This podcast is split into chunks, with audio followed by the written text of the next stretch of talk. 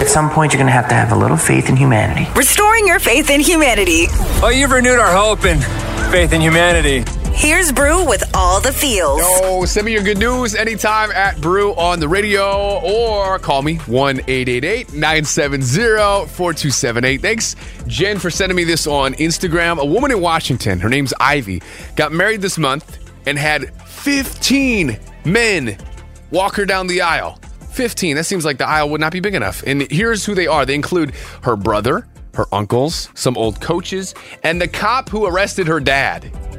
So the story gets a little like sad but heartwarming. She had a rough childhood and her dad was abusive and she helped him get locked up when she was a teenager and wanted the cop who put him in jail to be there.